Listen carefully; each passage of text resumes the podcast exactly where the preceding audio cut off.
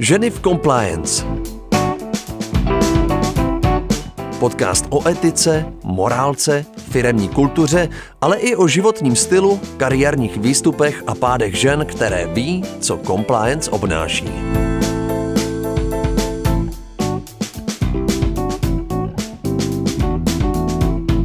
Tak my vás tady vítáme u dalšího a hlavně posledního dílu eh, Ženy v Compliance. Hlásí se Apolena Ondráčková a Vendula Knapová. Dobré ráno. Dobré ráno. Dobré ráno. Dobré ráno. Tak my jsme v, tady, v takovém větším složení. Je nás tady šest žen, proto jsme i zvolili cestu nejen audia, ale i vizuálna, aby bylo jasné, kdo konkrétně mluví, aby v tom nebyl úplnej, úplnej uh, čurbes. a možná požádám Vendu, aby uh, začala vykoplat to a představila naše hostky. Tak se správně Protože jsme jednou za to dostali za uši, tak když jsme natáčeli první podcasty, tak my jsme s Apolenkou začali mluvit a vůbec jsme se nepředstavili. A pak jsme dostali feedback, že vůbec jako, že to bylo hrozně fajn, ale vůbec neví, kdo mluvil. Takže musíme si na to dávat pozor. A já jsem jenom chtěla říct na začátek, eh, že to je vlastně náš pátý podcast. Eh, Počítáme s tím, že to vlastně bude takový jako závěr eh, celého toho našeho podcastového snažení v pořadí pátý a po paní Bradáčové. Tím vás nechci stresovat samozřejmě. A určitě jste si všechny ty, všechny ty podcasty prošli. A jenom vlastně ten, ta myšlenka, ten začátek, jak jsme začínali, my jsme vám to s Apolenkou říkali, ale vlastně já jsem to včera si znovu celý jako procházela, ty podcasty a zjistila jsem, že to začalo jako takový povídání s Apolenkou, takový vzpomínky na to, jaký to bylo, když jsme dřív spolu pracovali a tak se to jako profesionalizovalo dál a dál, jsme skončili u paní Bradáčové a dnes s vámi. Takže je to takový jako krásný uzavření, jako být opravdu stop ženami v compliance a to i s váma. Takže já si toho moc vážím a věřím, že to bude krásná půlhodinka dneska. Tak já přejdu k tomu představování. Já jsem si na vás samozřejmě due diligence udělala. Musím říct, že jste jako nesko, neskutečný, protože jsem skoro nic nenašla. Jo. Tak máte LinkedInové Nic profily. špatného doufám. Eh, Našla jsem spoustu eh, Ter- Terezek Kubínových v různých, ale nebyla to ty, byly to úplně nějaké jiné dámy v jiných, v jiných rolích, ale docela jsem se nad tím pobavila, říkala jsem, doufám, že nepozbírám nějaký milný informace. Takže jsem zůstala na tom LinkedInu a je to hrozně jako, vlastně jsem nic moc nevyštrchala, jo. Tak, mm-hmm. Takže vítám tady Terezu Kubínovou a děkuji moc eh, za i pozvání, protože dneska jsme tady v těch krásných eh, prostorách EY a s krásným tady občerstvením a, děkujeme moc za to pozvání. Takže Tereza působí jako senior manažer Forensic a Integrity Services eh, v EY. My tomu říkáme v češtině forenzní služby a podpora integrity. Ano, už jsem tady to mám, senior manažerka forenzní služby a podpora integrity. Mně se to podpora integrity, to jsem chtěla, chtěla jako vynechat, ale dobře, tak, eh, tak se k tomu musím jako vrátit. Eh, Přečtu, jak to tam je na tom Ok. LinkedInu. Zkušenou senior manažerkou ve společnosti EY, kde se zabývá tématy integrity a compliance, zejména souladem prodejních a marketingových praktik s českou a zahraniční legislativou prevencí a detekcí podvodného jednání a vyšetřování případů podvodů a korupce. A pak tu spoustu ještě dalších věcí a nic jiného jsem skoro jako nenašla. Takže za, žádné zájmy, žádné koníčky, tak to nám musíš prozradit na sebe ty. Dobře, eh, ráda. ráda prozradím. Já eh, možná to jenom jako uvedu eh, i tím, že prostě ve firmě působím 15 let, takže ehm, se to tak jako i vyvíjelo, ta moje kariéra v compliance. A, a no a Profesně si myslím, že z toho LinkedInu je to asi zjevné, ale co se týče těch osobních zájmů, tak je to hlavně sport. Mm-hmm. Asi bych měla říct na druhém místě manžel. a, a, a pak, pak jako, eh, teď jsem se do poslední době dala do takové jako práce na zahradě, mě jakoby pěstování různých bylinek, zeleniny a ještě jako vyřezávání dřeva. To se přiznám, že to je takové A to přišlo v době covidu. No to už jsem měla popravdě od, od dětství, od svého otce. A, a teď se k tomu jako vracím. No, takže, Je to takže, takže takové jako ty umělecké sklony jsem tam někde jako našla zpátky. Tak teď. krásně, super. No. Já vlastně, když jsem tak jako pročítala ty naše vlastně všech profily, tak jsem zjistila, že jsme hrozně jako stabilní, že jste všichni strašně dlouhou dobu Je v to těch tak. společnostech, žádný jako velký fluktuace z jedné společnosti do druhé. A jsem si říkala, že to je tak nový, jako jsme všichni všude 10, 15 let. Super, tak jo. Děkuji, Teresko. A pak vítám tady Rohiu Pakimovou. A jak když jsem o tom přemýšlela, kde my jsme se vlastně potkali s Teres i s Rohiou v Ernst Young, kdy jsme začínali implementovat eh, compliance program u nás eh, ve společnosti, tak to byly úplné začátky, kdy jsme implementovali našemu eh, původnímu managementu. Tak to byly Ano. opravdu jako zážitky, na které se Přesně jako tak. nezapomene, kdy jsme navlekli celý management do triček compliance, což by se mi asi už v téhle dobách vůbec jako nepodařilo. A tenkrát vlastně i ten management, který poprvé slyšel o compliance, tak to, to byl taky zážitek. Ne, bylo to úžasný pro mě, protože začínáte compliance, který tam nikdy jako v těch společnostech nebyl, ty lidi slyší o tom poprvé, vy tam jste sám, takže byla strašně ráda, že tam mám za sebou jako kolegyně a že někdo jako mluví, že někdo mi jako rozumí, co vlastně jako chceme dosáhnout. Ale bylo to, teď když to srovnám s touhle dobou, tak se mi to vlastně zdá až úplně jako ne, neskutečný, že to takhle vůbec bylo. A občas si to musím připomenout, když zapomenu, jakože když mi někdo řekne, to byla těžká práce, veď, říkám, ne, to, je to jako pohoda, ale když si fakt vzpomenu před těma 10, 12 lety, že to vůbec jako lehká práce nebyla. Tak jo, tak Rohio, tak já přijdu k vám. Takže Group, AML a Compliance Officer eh, v CTP Invest, Ano. že ze společností EY taky po poměrně dlouhé době, 10 let? V dlouhé době, ano. Dlouhé době. Dlouhé době jste přešla potom do jiného sektoru Ano. eh, na nějakou dobu a na vás jsem ale zjistila trošku více informací. Ale vy je máte na LinkedInu, to musím taky jako trošku oprášit svůj LinkedInový profil, protože je docela fajn, jako když tam máte eh, nějaké jako zájmy a koníčky, které to jako prodáte do prošení, aby jsme to tam trošku jako do, dopracovali. A strašně mě překvapilo, Rohio, vy mluvíte strašnou spoustou eh, jazyků. Angličtina, španělština, ruština, slovenština, italština, fran, francouzština, němčina.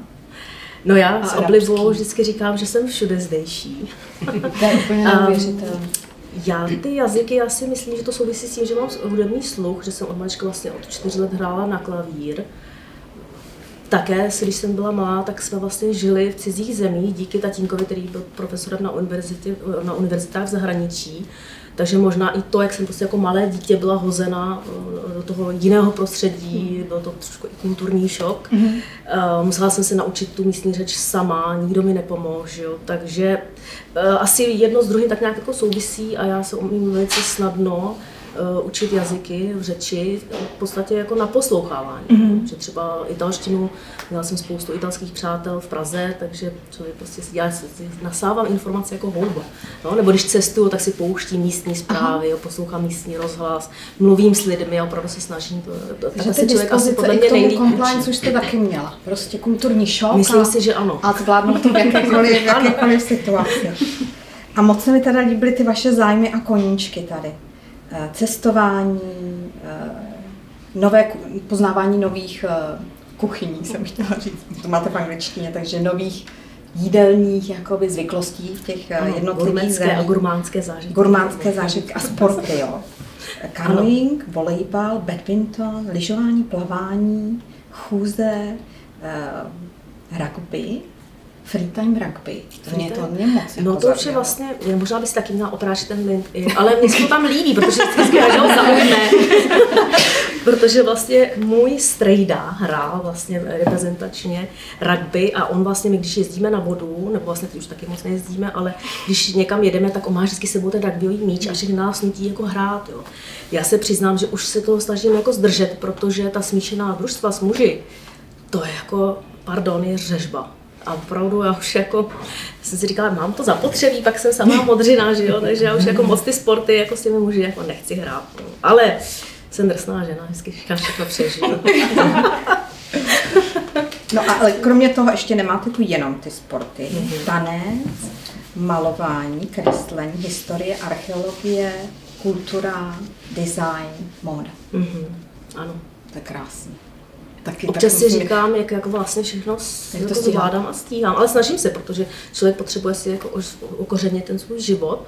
A byť teda bych si řekla, že aktuálně můj největší koníček jako je moje práce, a, tak ale přesto se snažím. A možná to i všechno zahrnu ty svoje koníčky v rámci toho cestování, že prostě uh, chci všechno vidět, všechno znát, všechno slyšet a mluvit s těmi místními lidmi a, a ochutnávat to místní jídlo s těmi místními lidmi, jo, tak je to prostě... Určitě mě to teda motivovalo, to, že jsem četla že ten profil, tak jsem si říkala, musím něco se sebou začít jako dělat, jo, mám těch koníčků málo. Minimálně s tím LinkedIn profilem. No tak minimálně s tím profilem. Dobrý, dobrý začátek. tak jo, vítejte Rohio. Polenko předám Zlatý vám. Určitě, super. Já teda musím doplnit, že já jsem teda fluktuant oproti vám opravdu eh, s mými změnami v zaměstnání. super. Takže já budu pokračovat eh, s Jarkou Kračunovou ze společnosti Deloitte. Uh, vy jste vystudovala právnickou fakultu a následně jste nastoupila do společnosti Deloitte, kde působíte dodnes. Když tak mě opravte, jestli to tak není. Malo, malo to takovou odbočku, která souvisí trošku s Katkou. My sme ako naša firma Ambruza Dark pôvodne pracovali v podstate pod značkou PVC a v roku 2011 sme sa presunuli k Deloitu a po niekoľkých rokoch sme opustili to naše logo v advokátskej kancelárii Ambrus a Dark a premenovali sme sa na Deloitte Legal. Ale v podstate začínala som v tom roku 2003 a som stále v podstate s tou istou firmou akurát, ktorá sa premenovala. Mm-hmm. Takže, takže v PVC sme sa vlastne spoznali aj s Katkou a už v tej dobe, vlastne po tých začiatkoch, po tej vysokej škole, ma to tiahlo k, tým, k tej téme corporate governance, fraudy, vyšetrovania a tak ďalej. Tak kouzelně, jak jsou všichni propojení. Výborný. A v současné době jste partnerka a head of oddělení Business Integrity a zaměřujete se na odpovědnost právnických osob a compliance. A v rámci toho aj na ty interné šetrenia. Takže ono je to tak jako všetko s tou business integrity alebo s integritou firmy, firm souvisí, takže ano. Super. Já jsem ještě našla jednu velice zajímavou věc. V, v roce 2018 jste získala uh, ocenění. Uh, dostala jste se mezi sedm nejinovativnějších právníků v České republice. Áno, a to je hlavne tou kombináciou práva a presahov do iných disciplín, pretože ono to ako nie som, nedá sa povedať, že by som bola úplne čistý právnik, ktorý uh, študuje zmluvy, alebo uh, historicky to tak bolo, ale ne, nezaoberám sa úplne touto aktivitou, ale práve v rámci tých interných šetrení hodne uh, pracujeme s technológiami, používame ich v rámci našich riešení, takže ako prepájam tie rôzne disciplíny a to bol ten dôvod, prečo som dostala to ocenenie. Takže technologie, jiné disciplíny presahují do všetkého možného k tomu právu. Super, děkuji moc. Uh, já jsem teda taky nic moc nenašla ohledně vašich zájmů nebo koníčků, jako vy jste úplně tajemný. Jestli nám něco uh, povíte teda o sobě. To je, to je taky jako profesný možno pr- prístup, že tým, že vyšetrujeme a vieme, ako sa vyšetruje, tak sa snažíme možno ty sociálne siete používať len na tú profesnú časť, takže ako uh, úplne o sebe asi nedávame moc toho vedieť.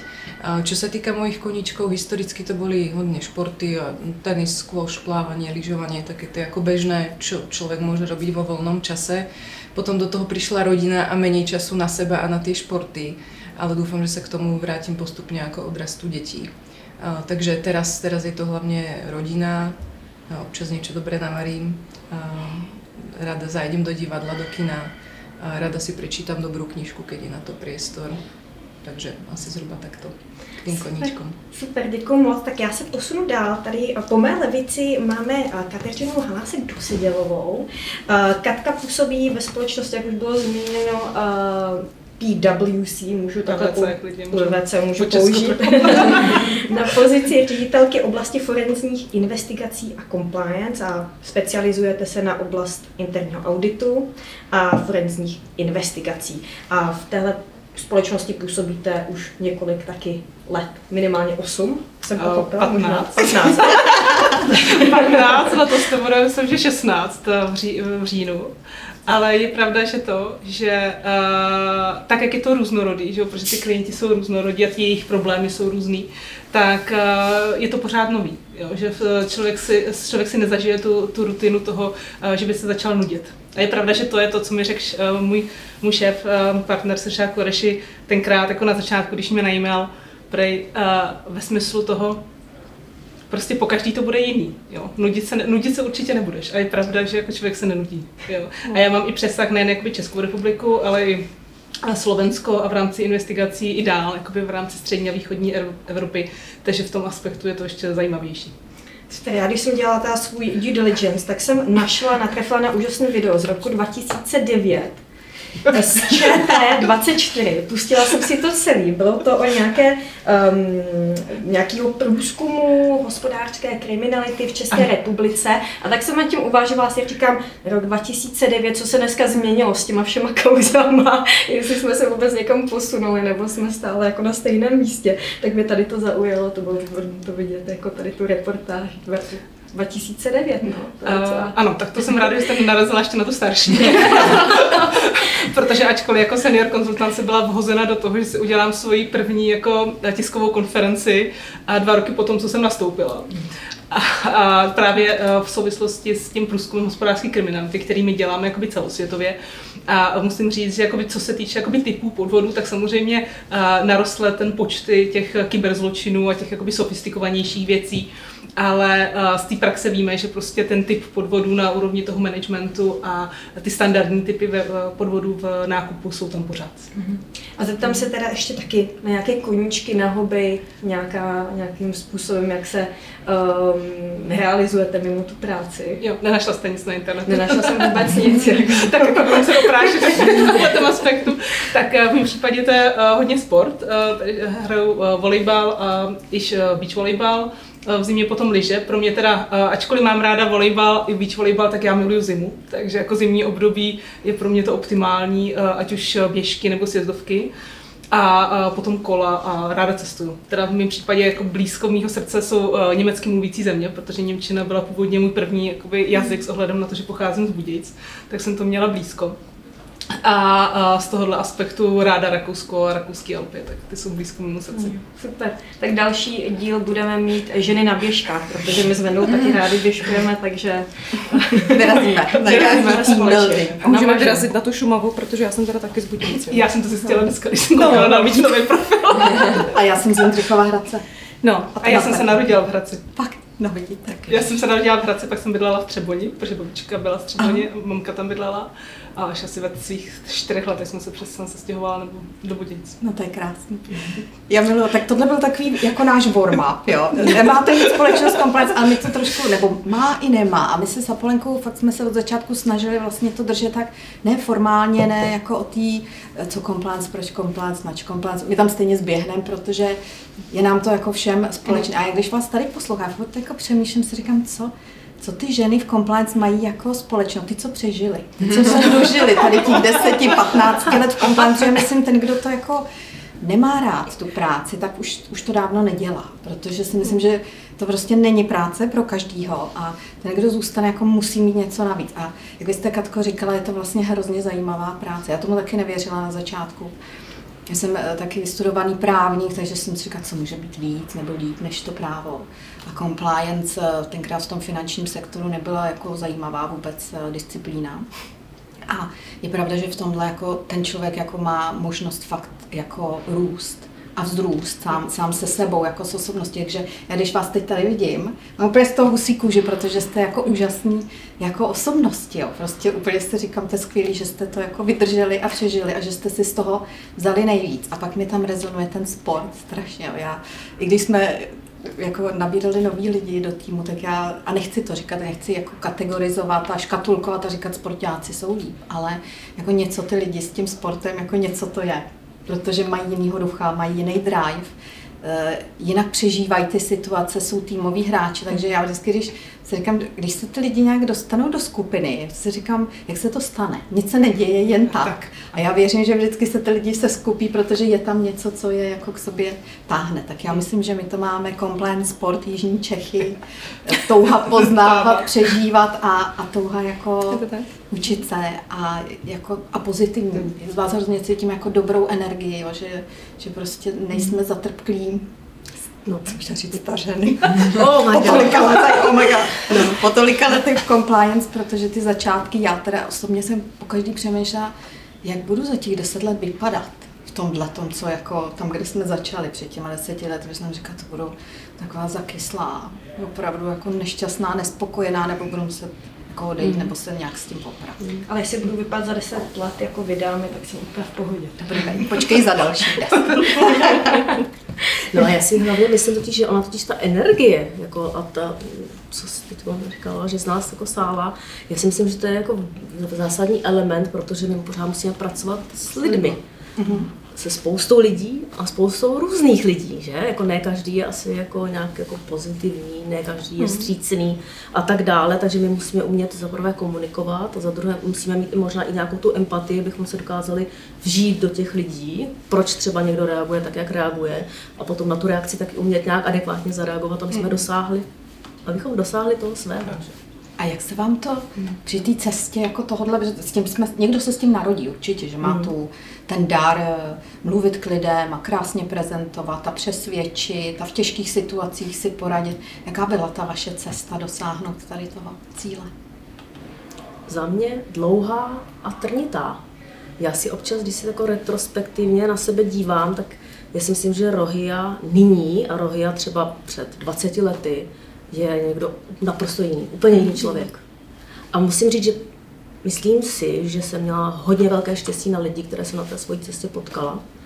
Lidi, kteří byli pro mě přínosem pro můj osobní rozvoj, ať už dobrém nebo špatném, protože já si myslím, že ze všeho člověk se může prostě vzít po naučení, naučit se něco nového, zlepšit se, zdokonalit se, hlavně neusnout na vavřínech.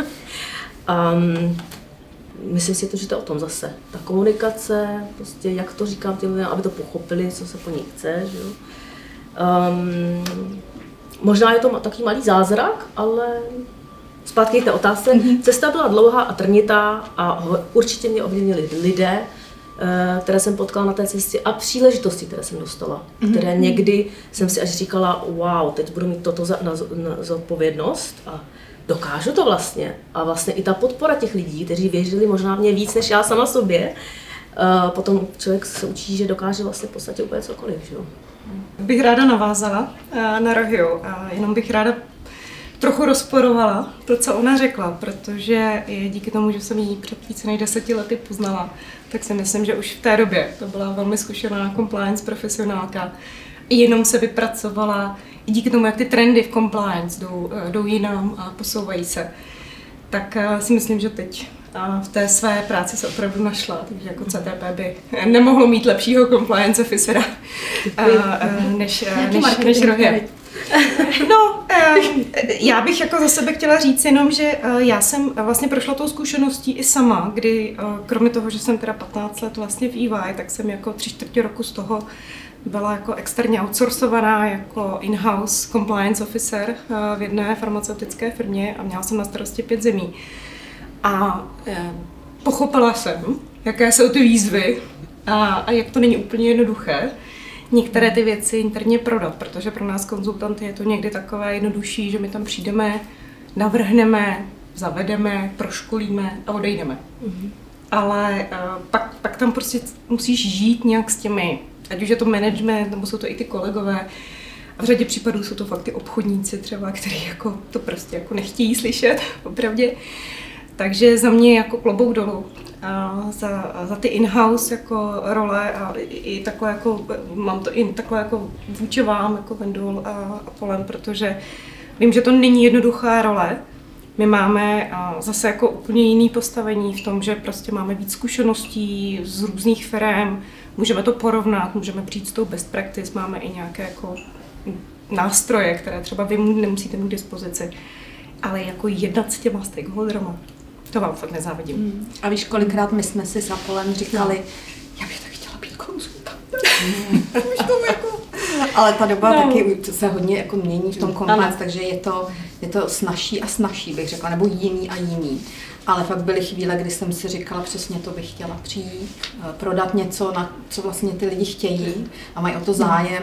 A pak zase jako odejít, oni vám ještě zatleskají a poděkujou. Je to, což se vám jako compliance člověku ve firmě, kdy začínáte vlastně s implementací compliance, nikdy jako nestalo. A to mě třeba osobně hrozně chybělo, takový ten acknowledgement té vaší práce, to poděkování, to, že jste součástí nějakého týmu My jsme byli vlastně fakt na začátku hodně jako outsideri a to třeba byla ta moje trnitá cesta, jako pochopit, že to je ta cesta a že to k tomu prostě patří a že se to jednou změní. A jestli se to někdy nezmění, tak by to byl mo- konec té mojí cesty, protože to bych jako dlouhodobě dělat nechtěla. Já možná volně navážu jenom, že jsem měla takový zajímavý management meeting a byla jsem taková velice jako emotional. A uh, zmínila jsem, že kolikrát by stačilo, kdyby alespoň kolegové jednou za čas dorazili a řekli, hele, děkuju Apoleno. Za cokoliv za nějaký jako servis nebo za mm. změnu, jako nějakou úlevu v nějakých jakoby, procesech, protože to prostě člověku jako stojí hodně práce, energie, vyjednávání a tak dále. A stačilo by úplně bohatě, kdyby alespoň jednou za čas někdo za váma došel a řekl, hele, díky, good job. Mm a bohužel jako to se úplně neděje. Myslím si, že to kolikrát v tom compliance jako hodně stačí, aby člověk neodcházel s takovou tu pachutí v ústech, že prostě ten den jako um, neměl ten výsledek kýžený, který jsme třeba chtěli. Já asi mám teda štěstí na kolegyně a kolegy, protože já to občas od nich slyším a musím říct, že to vždycky potěší. Takže má a to Katko, své... jako co vaše cesty? Trnité, netrnité? Po cestě na compliance? Určitě niečo z toho bolo trnité, protože x vecí som robila akoby prvýkrát a inak, než, než to bolo ako typické. Tým, že uh, aj by som možno trošku ako zase nadviazala aj na Roviu, že, že ako v rámci toho poradenstva sa nedá niečo vybudovať a pozrieť sa späť. Ja to mám zase inak, pretože mne sa to podarilo, alebo tomu môjmu týmu sa to podarilo v rámci advokácie vybudovať to oddelenie, ktoré normálne forenzné šetrenia, interné šetrenia a compliance ako typicky sedí v iných tých poradenských biznisoch alebo business lineách. A u nás je to ako kombinácia, veľká časť toho je v rámci legalu, keď to mám takto nazvať. Čiže podarilo sa nám to jednak vybudovať. A tie interné šetrenia, ktoré mám ako ja za sebou za tých, za tých x rokov, tak to boli ako veci, ktoré sme v rámci tej našej advokátskej kancelárie robili niekedy ako prvýkrát a každý projekt bol iný a mňa to hrozne motivovalo mm-hmm. a v každom bol ako adrenalín zo dňa na deň nachystať tým 40 ľudí, nabehnúť niekam a teraz zaistiť dáta mm-hmm. a, a teraz spraviť valnú hromadu, poodvolávať manažment, mm-hmm. že tam bolo ako x takých ako vecí, ktoré bolo treba skoordinovať, zmanéžovať a mňa to hrozne nabíjalo, takže z tohto napríklad ja čerpám tú energiu, uh, že je to fakt tá práca je veľmi, veľmi pestrá, rôznorodá Mala som možnosť ako spoznať rôznych kolegov z, z rôznych ako oddelení u nás, mala som možnosť sa spoznať ako s ľuďmi práve od tých klientov a, a, a to ma ako posúvalo, posúvalo dopredu, takže to budovanie tam za mňa teda bolo, mala som tu príležitosť, ale bolo to hlavne vďaka to, tomu, že tí moji šéfovia mi dávali obrovskú voľnosť v tom, čo ako budem robiť, kam to budem smerovať. Že už v tých začiatkoch, keď som bola koncipientka, mladá advokátka, tak videli, že nejak si s tým viem poradiť, tak ma nechali, aj keď som treba zjednala s o mnoho seniornejšími ľuďmi na strane klienta alebo na strane potom v rámci tej našej poradenskej štruktúry. Takže tá dôvera, ktorú mi dali, mi tiež ako hrozne imponovala, že som mala tú voľnosť, že som si to mohla ako mm-hmm. nastaviť podľa svojich predstav. A skúsila som len ten akoby poradenský biznis. A to by som nadviazala zase na vás, že myslím si, že u nás ako to presviečanie klientov, že compliance je dôležité, že potrebujete investovať do, do, do tej prevencie. Veľa klientov ešte na to nie sú úplne mm. nastavení. Sú firmy, kde stále compliance oddelenie vôbec nie je. A presvedčiť ten management, že to je vhodné a že to má nejaký význam, je strašne ťažké. Takže to akoby to presviečanie je tam aj u nás. A, a keď už nejaký klient teda ako chce compliance zaviesť alebo zrevidovať, ak to majú nastavené, či to majú dostatočne efektívne, tak častokrát je, je to o tom, ako osekať ten budget na minimum a, a, a, a snažiť sa tam spraviť ako veľké zázraky za málo peňazí. Takže ono je to, záleží, záleží, kto je ako vlastníkom toho projektu na strane klienta. Pokiaľ je to compliance officer, tak samozrejme tam, tam sa zhodneme mm. na tom názore, ale pokiaľ je to ako ten najvyšší management, tak je to ako, my, my to chceme mať mať zavedené, je, je tu toto po, tak ako niečo nám dajte, mm. ale zase ako mm. odtiaľ potiaľ. Takže Áno. je to, je to fakt ako, asi záleží, kto má akú tú skúsenosť. Mm-hmm. Ale niekedy by som možno ako rada sa vžila práve do tých ako vašich topánov na straně mm-hmm. klienta. Já se možná zeptám tady uh, vedle Katky. My jsme o tom se bavili s Vendu, taková zajímavá myšlenka. Kdybyste měla kouzelný prsten a mohla nějakým způsobem tu compliance profesi nějakým způsobem modifikovat nebo jí pomoct, uh, jaký nějakým způsobem více zviditelnit, aby i třeba právě, jak jste zmiňovali, ten management víc chápal, o čem to je, proč je to výhodný pro tu společnost vůbec compliance mít? Co by to bylo? Co by byl jeden ten jediný, jedna ta jediná věc?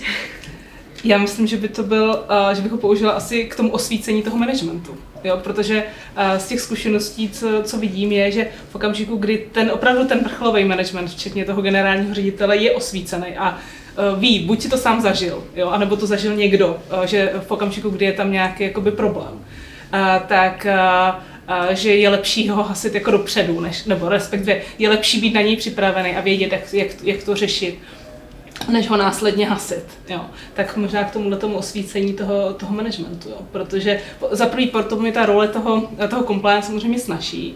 Uh, Neb je schopen i přiznat ve smyslu toho, ano, jsou věci, které třeba děláme interně, ale zase nemáme všechny ty zkušenosti, že jo, který, mm. který máme a můžeme si třeba vzít uh, nějakou tu podporu uh, ze, strany, ze strany poradců třeba. Uh, protože s čím se třeba setkávám je, že uh, i když ty compliance officeři chtějí, jo, chtějí třeba nějakou pomoc, protože to prostě nezvládají, často jsou to, uh, jsme se bavili uh, vlastně s Royal, uh, jsou to jako jedna osoba, která má nějaký styční důstojníky uh, třeba v těch různých entitách. A taky potom pro ně jako problematický i interně prosadit, že by chtěli nějakou tu pomoc, jo, když to ten management nechápe. Hmm. Ale uh, když ten management opravdu ví, že v okamžiku, kdy se, jako, pokud se tomu budou věnovat jakoby dlouhodobě a připravovat tu společnost na to, aby byla komponent ve všech těch aspektech, zejména i v té věci jako té vnitřní integrity těch lidí, že, že to není jenom o tom, co je na papíře, ale že ty lidi tím skutečně žijou, tak si tím ušetří spoustu práce a tomu compliance dají tu podporu, kterou on potřebuje na to, aby to dlouhodobě že, v té společnosti jako byl schopen vybudovat. Mm. Krásně. Vlastně jo, vlastně je to je to ten Arabelin prsten k tomu. Já vždycky říkám, já bych jako i zkrátila tu dobu toho utrpení, jo? kdyby byl ten prsten, ano, abychom ano. přeskočili, jak říká Apolenka, už abych byla jako na konci. Ale teď, když jako zpětně na to koukám, jsme si touhle cestu nějakou prošli a už jsme došli, nechci říct do osvícení, ale compliance je, je úplně jiný, tak vlastně si říkám, ne, ne, nebylo by to ono bez toho. Vlastně ta cesta, compliance je pro mě cesta. cesta Mm. Eh, každý ten moment, každý ten bod, kterým jsme si jako prošli, vlastně byl užitečný nejenom jako pro nás, pro komplác, aby i my jsme se změnili mm. jako funkce, aby jsme dospěli z funkce jako korigujeme, kontrolujeme, revidujeme eh, do úplně jiné funkce, až opravdu nějakých jako business partnerů a partnerů v mm-hmm. rámci mm-hmm. A museli jsme projít všichni společně. Jo? A mhm. byly to, neříkám, že bych to chtěla opakovat, v novém životě bych si ji nevybrala asi znova, tu cestu, protože byla, byla fakt jako náročná. Šla bych jinou osvícenou cestu. Mhm. A to jsem se chtěla vás Já mám takové ještě dvě schované otázky, vím, že nemáme uh, moc času, ale ty bych se ještě chtěla zeptat dvě, které mě moc zajímají. Vyberte si klidně, která vám bude jakoby, k tomu bližší. Jedna je takového osobnějšího rázu. Jaký byl moment v rámci vaší kariéry, který, eh, který se vás jakoby dotknul, ať už pracovního nebo osobního a co, co jako třeba změnilo v rámci té vaší kariéry, eh, na té, na té vlastně životní cestě? Co to bylo, co se vám jako na první moment vybaví? To bylo těžké nebo eh, to mi pomohlo, nebo to mi naopak nepomohlo v rámci té mé kariéry? Eh, a ta druhá otázka, o které hodně diskutujeme i s ostatními compliance kolegy, Quo Vadis Compliance. Kam jde to compliance eh, od těch eh, před 12 lety a kde bude třeba těch příštích 10 let, jestli je to pořád stejný compliance, nebo to bude jiná funkce, nebo to bude trošku obměněná funkce. Já bych to tak trošku jako přirovnala k tomu, jak se jako vyvinul interní audit, protože uh, tam já jsem vlastně začínala jako v mhm. interním auditu uh, nejmenované banky ať neděláme reklamu. A, a ta se taky vyvinula z toho jako a, kontrolora a z té pozice a, toho, že oni jsou ty, kteří jsou špatní, po tu pozici toho poradce, toho managementu v tom, a, jak jakoby lépe a efektivněji řešit ty procesy. A tam já doufám, že se jako vyvíjí to compliance tím stejným způsobem taky, že to není vnímaný jako ta profese, která tam prostě je ten hlídací pes jenom, ale že to je ta, která přispívá k celkovému tomu zlepšení té kultury společnosti, k tomu jako povznesení té společnosti uh, na, na, jako na jinou úroveň. Mm-hmm. Zejména i třeba v současnosti diskutovaným ESG, že, že to je prostě, tam budou ty, uh, ty různé aspekty, uh, které oni budou se snažit tím svým způsobem tlačit, tlačit dopředu a dělat z, z toho důvodu tu společnost lepší mm-hmm. ve všech těch aspektech. A už to bude muset být osvícená už to budou muset Osvícená os- společnost. osvícená společnost. A myslím si, že nemám, že když to tak vidím, třeba když to jsem schopná porovnat jakoby jak české společnosti, tak zahraniční, tak i některé ty zahraniční, že to není jako automaticky, že zahraniční společnost je osvícená. Jo. Nedávno jsem narazila na jako jednu společnost, která je spíš jako family business stále, i když je gigantická. Jo.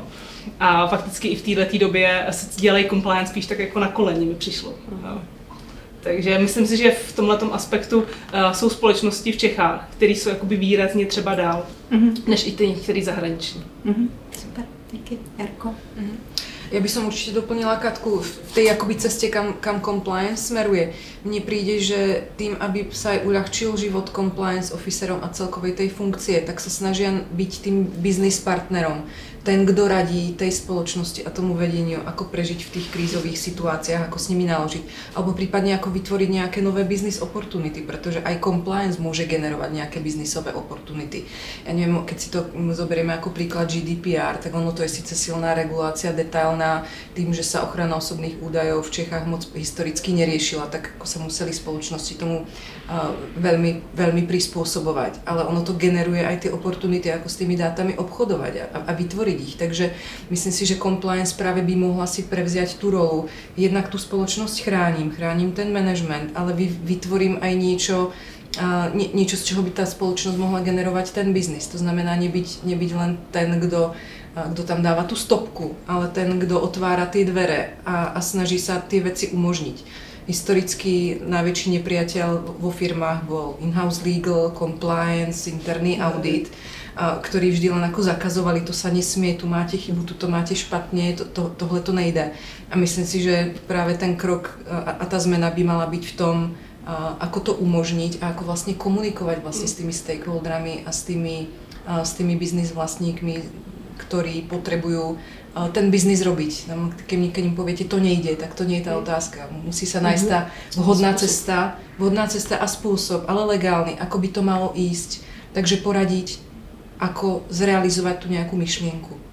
Takže to si myslím, že je ako do, tá cesta, kam, kam by sa jednak aj poradcovia, ale určite ako in-house compliance oddelenia mohli uberať. A já myslím, že to souvisí jakoby s osobou toho compliance officera. Jo? Do jaký, Určitě. I s, to, s tím vývojem, jo? do jaký No. role se postaví, jo? jestli on chce být tím hlídacím psem že jo? a prostě eh, to tam spíš sekat jo? z pohledu toho, ale nevytvoří si v vozovkách jakoby ty přátele, s který potřebuje na to, aby dál mohl to compliance jakoby v rámci té společnosti rozvíjet, jo? že musí být tím partnerem, najít ten způsob. Jo? Vždycky podle mě je způsob, jakoby, jak to udělat tak, aby se to vybalancovalo, aby to bylo dobrý pro, pro business a současně to bylo jakoby compliance. Je to trošku jiný profil člověka. Je to jiný vlastně profil teď, člověka. Protože ty, co nastoupili, nebo my, co jsme nastupovali před těma x lety, ty požadavky na compliance eh, eh, profil vlastně byly úplně úplně jiný, eh, než jsou teď. Takže ta obroda jako compliance eh, profese, myslím, že teď, teď jako přichází a nachází a je i hodně, hodně velký jako i odliv vlastně lidí z toho compliance, který vlastně nechtějí, Změnit. nechtějí to dělat, nechtějí to změnit, nechtějí víc do nějakých, víc do nějakých softových eh, dovedností, biznisových dovedností a, a chtějí zůstat víc jako v těch kontrolních funkcích a jdou do financí nebo do auditu, do interní kontroly, takže je to fakt teď taková jako příležitost, bych řekla, pro obrodu i Ono to je fakticky je to snaží, jo? dělat jenom tu kontrolu. Že? Prostě přijdu, zkontroluju, najdu nějaký rozdíly. Je v tom žiadna A pak- invencia. Není to žádná, je to ano, ako- není to žádná invence. Nemusím jako pracovat s těma soft skills, že jo? Nepotřebuju ty lidi přesvědčovat. Prostě já jsem přišel, našel a tohle to je špatně. Jo?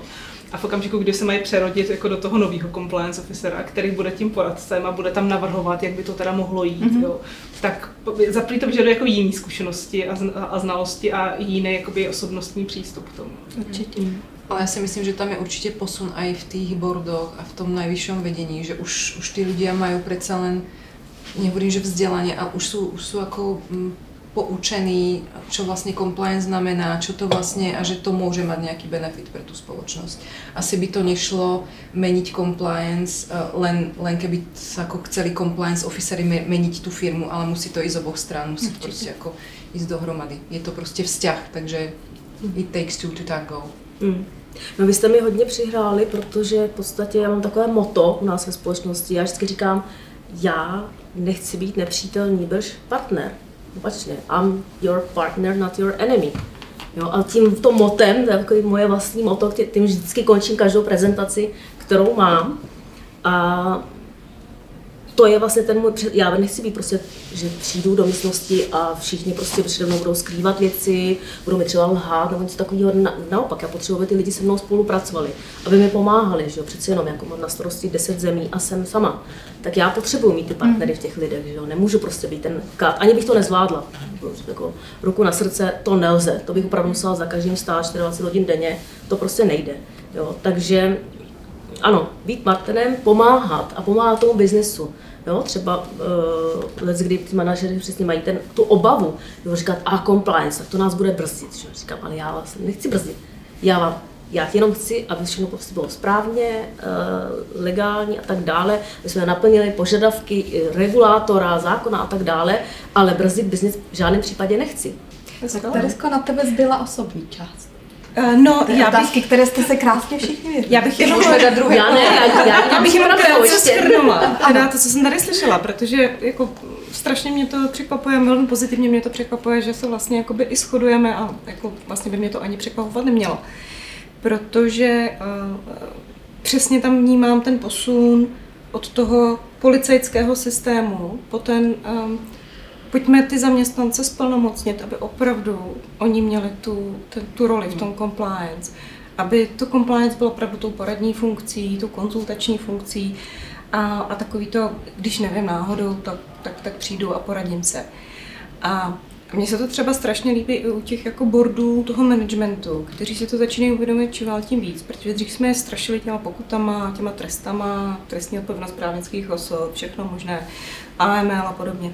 A teď nějakou najednou zjišťují, že to vlastně jakoby potřebují sami.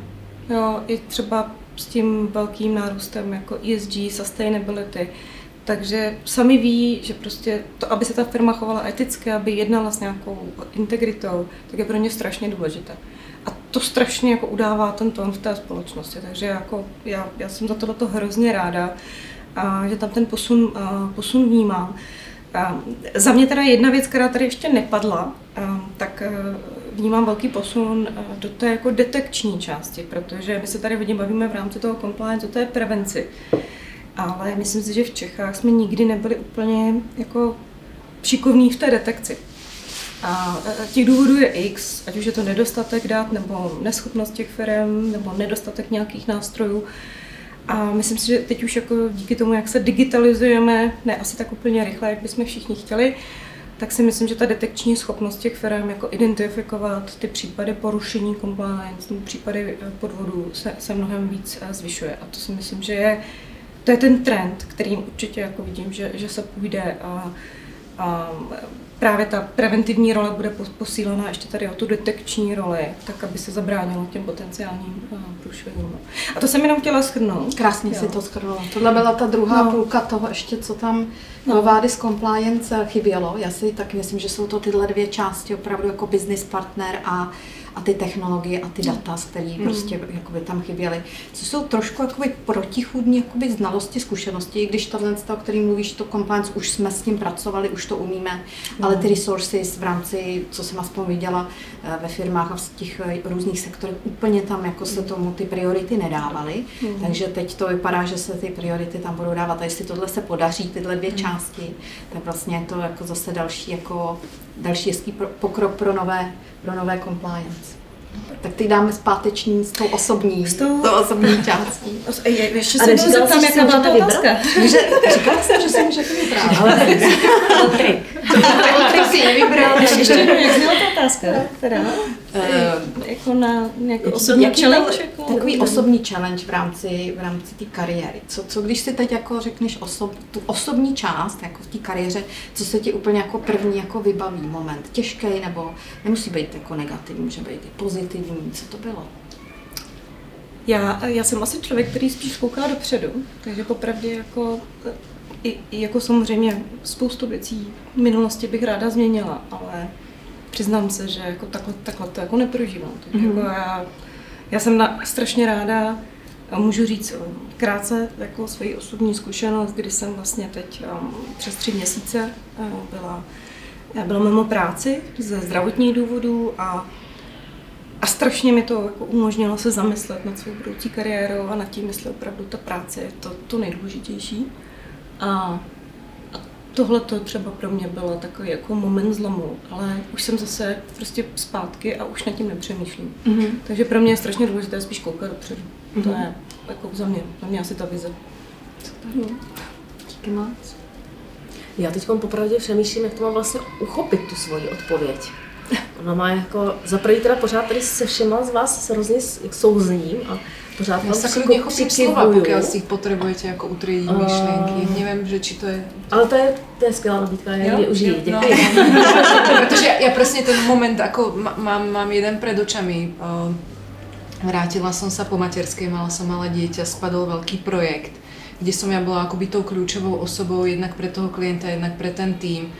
A ocitla som sa v situácii, keď Mala som choré dieťa, o, de- o 10. večer prebiehala valná hromada, na ktorej som musela byť a koordinovať to a, a, a teraz som si hovorila, ako stojí mi to za to, proste mm-hmm. a už nebolo ako cesty späť, nemala som priestor, akým spôsobom to ako nejak preorganizovať. Našťastie som mala u seba doma maminku, ktorá ako ma, ma podporila počas tých niekoľkých dní, keď, keď to bolo takto ako najviac kľúčové.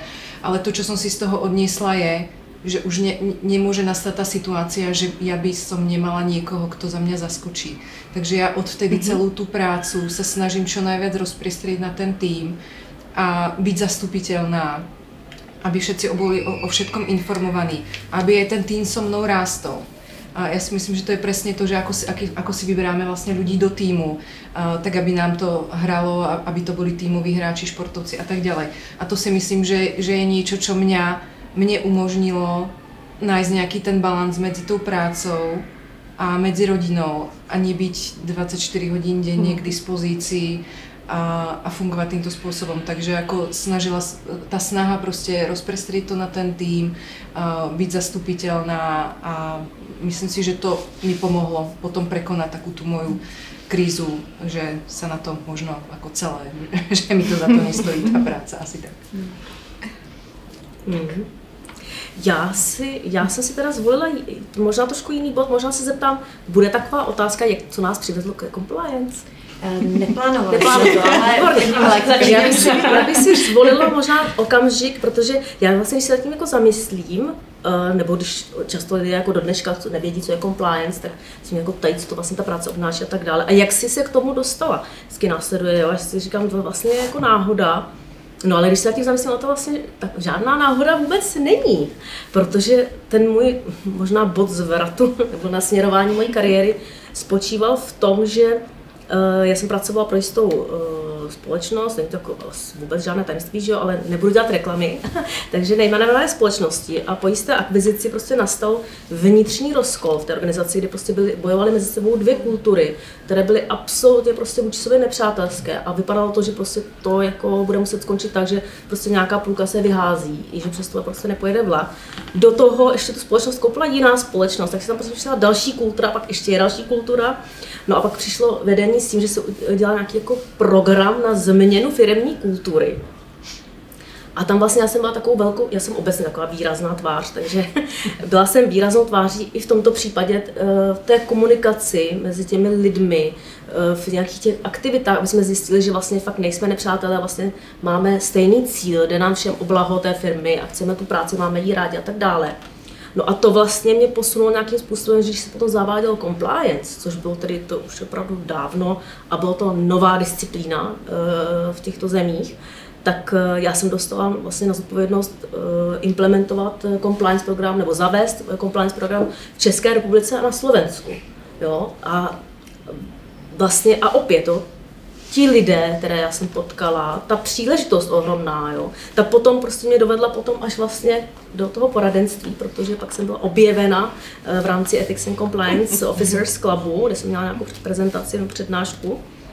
A to mě pak posunulo do úplně jiných dimenzí vlastně. Jo. Takže uh, to byl vlastně ten moment, že uh, a asi to zase obloukem se vracím k tomu, souvisí s tou osobností, personalitou, tou chutí prostě eh, čelit těm výzvám, dělat nové věci a tak dále. A hlavně nebát se toho tedy. um, to byl ten bod, ale asi jo, no já třeba asi měla od jak živa nějakou potřebu jako napravovat křivdy a nespravedlnosti, jo, já už na střední jsem byla eh, členem takových těch eh, orga- organizací, co zachraňují planetu a tak dále, jo, možná to opravdu souvisí s tím mým, jako s tím mm, mojí zkušeností z dětství a tak dále, a já jsem třeba chtěla studovat na policejní akademii, což mi tehdy rodina neumožnila, to absolutně prostě bylo ne, rezolutní ne, a v podstatě, tak já si teď čas tak jako zažertuju, že vlastně stejně mě ten život jako oklikou, tak já jsem v podstatě takový jako trošku trošku. policistka. Jo, když někde nechápe třeba tu uh, jako compliance, tak třeba, třeba jsem unavená, nebo jako náladu mi to vysvětla, pak, pak říkám, no vlastně jsem taková jako policajtka, no. A, ty, a ty lidi jsou jako, jo, policajtka. to funguje vždycky, jako, jste jako představit si jako firemní policajt. Super, Katko. No a teď jak na tohle to? Vyberte si z toho, už jdeme pomalu do takového jako finále, takže můžeme, můžeme sdílet eh, skutečně, co vás tak jako napadne, když tady eh, společně skoro tu tři čtvrtě hodinku eh, sedíme, protože mě, mě to jako neskutečně obhatilo, ale jako dnes mě to k jedné věci, jako ta, ta profese toho compliance, že, že tam jakože vlastně už jste k ní byli všichni, jsme byli už všichni někde, dávno jako přeturčený. Různýma oklikama se dostáváme vlastně do stejného bodu a zůstávají ty lidi, kteří opravdu jako tu práci mají rádi a chtějí dělat. Tak já bych jako souzněla s tím, co už bylo jakoby částečně zmíněno a to, že uh, asi jako přijímám ty výzvy tak, jak, tak, jak jdou. Jo. To znamená, že některý jsou jakoby těžký na rozhodování, zejména třeba, uh, když jsem dostala nabídku, že uh, kolegové v Německu si vybrali moje CV je, je jediný z těch všech, co byli jako zaslaný. A doma jsem měla čtyřletou dceru, že jo. A manželovi jsem teda musela vysvětlit, že já bych hrozně chtěla na ty čtyři měsíce jako lítat do toho Německa, pondělí tam ráno, 4.30 jako stávat a podobně a ve čtvrtek zpátky. A, a jako dali jsme to a já jsem si říkala v duchu, jako mě ta práce hrozně baví, že jo, protože zase to byl jakoby jiný tým a podobně. Je pravda, že čas uh, historicky jako zpětně si teď říkám, jako stálo to za to, a říkám si, ano, stálo, i když teď mi dcera vyčetla, že maminko, ty jsi mě tady nechala čtyři měsíce. A už si nepamatuju, že jsem mnou lítávala, jo. Respektive pamatuje si na ty dárečky a to je tak všechno. a, ale uh, a beru asi jako ty výzvy tak, tak jak jdou, jo. to znamená, uh, a přijde mi to, že, že člověka to, jak říkala Roňa, že jako člověk je asi k něčemu jako předurčený z tohohle uh, aspektu a uh, když to nechá tak jakoby částečně plynout, že už jako jsem se i, jako, sama jsem zjistila, že když něco jako moc tlačím, takže to úplně nejde. Jo, že jako když člověk jako trošku ubere, oni ti lidi kolem jako časem k tomu jako dospějou, že, mm-hmm. že to, co mělo přijít, jako tak přijde, ale bohol to přijde třeba, třeba uh, trochu, uh, trochu později. Mm-hmm. Jo. To mě napadá takový, takový podaučení, který mi kdysi před asi deseti lety, když jsem fakt začínala v tom klasickém eh, managementu a eh, moje kolegyně HR a měli jsme takový hodně jako nepřímý výstup během toho managementu, musela jsem i odejít na toaletu, tam jsem se trošku jako pobrečela a eh, přišla za mnou ta kolegyně a říká, Vendulo, hlavně, žádný trhaný pohyby, a hlavně v klidu, tak si eh, namaluj si hezky pusu a vrať se zpátky, jako by se nic nestalo. A já na ní tenkrát úplně jsem říkala, jaký trhaný pohyb, já žádný trhaný pohyb nemám, akorát mě rozčili a plný těch, těch, těch emocí a všeho. A strašně jako častokrát si na ně jako vzpomenu, že fakt, jak vy říkáte, Katko, žádný trhaný pohyby, nechat to prostě jako plynout, dělat věci, co už jsme si tady říkali, dělat věci, které člověk jako chce dělat a vnímá, že tak je to správně, protože když půjdeme proti sobě v tom, i, i v těch našich hodnotách a v, s čím nejsme jakoby v souladu, že to vždycky někde jako uh, vyplave zase v nějakých jiných situacích nebo v nějakých jiných okolností. Okolnostech někdy to znamená i, i tu práci třeba opustit, že ne, neznamená to, nedáváme teď eh, tady našim diváčkám, divákům eh, prostor tomu, že musíme v těch firmách se trvávat 10-15 let nebo víc. To se tak přechodilo, že, že zůstáváme tak jako dlouho. Našli jsme, asi, našli jsme asi to jako pravé pro nás. No a já se teda zeptám, ale Vendu, ty jsi taky nezdílela svoji zkušenost, jaký byl ten osobní moment? Protože za posledních několik měsíců se událo jako toho hodně v tvém životě, ať už osobním nebo profesním. Zestupy a pády. Zestupy a byly pády. na té, na té moje, mojí cestě taky. A byly to takové jako dva momenty. Jeden eh, podobný, eh, co zmiňovala Teres, ta, ta, zdravotní část, kdy si člověk tak jako myslí pořád, že eh, zůstane navždy zdravý a eh, taky miluju sport, takže když o sebe se budu starat, tak to všechno jako bude v pořádku. Není to úplně tak, takže to byl jeden moment, kdy mě to jako přes, překvapilo, zaskočilo, že se mi to jako může stát a jak s tou prací a jak s tím jako životem jakoby ženy. Ale naštěstí tahle situace přišla po mý jiný zkušenosti a to byl skutečně můj v kariérní pád, kdy jsem vlastně opravdu jako pracovala a dávala té firmě úplně jako maximum, 13-14 a bylo to jediný a milovala jsem to, strašně mě to bavilo.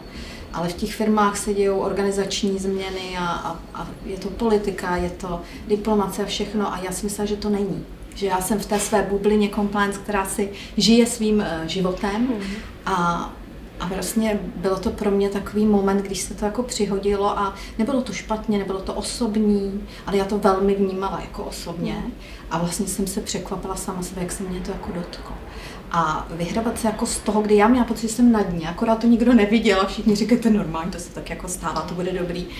A já jsem se vůbec nemohla dostat jako nahoru a trvalo mi, trvalo mi skoro rok a půl, než jsem se z toho dna jakoby vyškrabala nahoru a neměnila bych protože já myslím, že ta trnitá cesta je jakoby součást všeho, když to vlastně bolí, je. tak je to, tak si vždycky na té cestě říkám, má to tak být, jenom jako to musíme přežít, protože jako je to obrovský jako přínos, když se teď na to zpětně dívám. A vlastně to byla taková moje přípravka na to, co přišlo potom. Takže si říkám, všechno je tak, jak má být. To, že tady jako jsme a sdílíme ty zkušenosti tak, jak má být, protože vím, že je spoustu compliance kolegů, kteří jsou opravdu sami sami v těch firmách a nemají ještě osvícený management a hodně se trápí a ta doba covidová vůbec tomu jako nepřispěla. A vím od nich, že to sdílení vlastně těch našich zkušeností a toho, že existuje nějaká compliance komunita, eh, jim dává jako obrovský moc jako víru v to, že, že dělají tu práci správně. Takový můj závěr skoro, bych řekla. moc hezký. A já si myslím, že i na závěr by mohla možno, možno zaznít ten tone at the top, ten management, tady kolem mě tak trošku jako kroužíme. A já si myslím, že to je jako jedna z těch věcí, jako jak vlastně vůbec lze tu funkci nebo roli jako vykonávat. Protože ono už to možná začíná znít jako kliše, jo? protože já třeba i když jsem dřív školila lidi a tak dále, vždycky jsem říkala prostě ale, vlastně to říkám doteď, když dám prezentaci k našim zaměstnancům, tak vždycky to tam prostě zmíním. Jako vždycky prostě ve finále, co je na, na tom všem nejdůležitější, je to, jak se k tomu staví ten management, ten top management. Protože pokud to nepodporuje tu funkci, pokud to, ať už tomu má jakýkoliv důvod, může to být třeba vstup na burzu že, a tak dále, ale pokud eh, to nepodporuje tu, roli, tu funkci té organizaci a pokud hází klacky pod nohy, jestli to tak můžu říct, tak to, tak to je prostě boj s větrnými mlýny a hlavně to nikdy nebude fungovat. A stejně jako to nefunguje, když to prostě jenom na papíře a není to myšleno vážně, tak to prostě dříve nebo později zhavaruje. A potom ani nemůžete po těch zaměstnancích něco vyžadovat, aby něco dodržovali a tak dále, protože no, určitě. Jo? ono tak, to, to, to, potom jako i úrodná půda k jakýmkoliv že, interním podvodům, protože v okamžiku, kdy uh, to prostředí je čistě jenom formalistický, jo, někde, někde na papíře, mm. lidi ho nedodržují, nežijou s těma, s těma zásadama etickýma.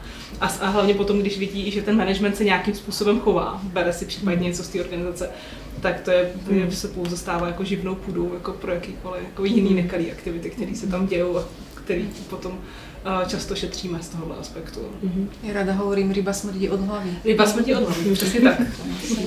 Já bych možná jenom jako asi ráda řekla, že jsem strašně ráda za tohleto fórum, protože ačkoliv si to neuvědomujeme, tak vlastně jsou tady jako top, tři top compliance officerky v Čechách a, a pak jako představitelé vlastně těch konzultantských firm, kteří jim se snažíme radit, jak by to měli dělat a pomáhat jim v tom. A myslím si, že to, že to byl skvělý nápad. Že jsme se takhle potkali, že jsme se sešli, že jsme si mohli vyměnit ty zkušenosti a jenom to, že se jako i shodneme, znamená, že jdeme správným směrem. To, to mi přijde strašně mhm. pozitivní. A, a je vidět, že tam prostě, um, že tam ta motivace je, že nás to, baví nás to těch 10 plus let, prostě pořád nás to baví, ještě jsme to nevzdali, ještě nás to nesemlalo. Takže, takže já tohle, za, za, tohle jsem, za tohle jsem hrozně ráda. Já bych možná navázala, jak jsme se tady bavili o tom, že to je osu, že jsme v compliance. Já na tohle moc nevěřím, to úplně upřímná. Ale já si myslím, že to je o tom, že v tom compliance je neskutečná jako inspirace a tady to je důkaz.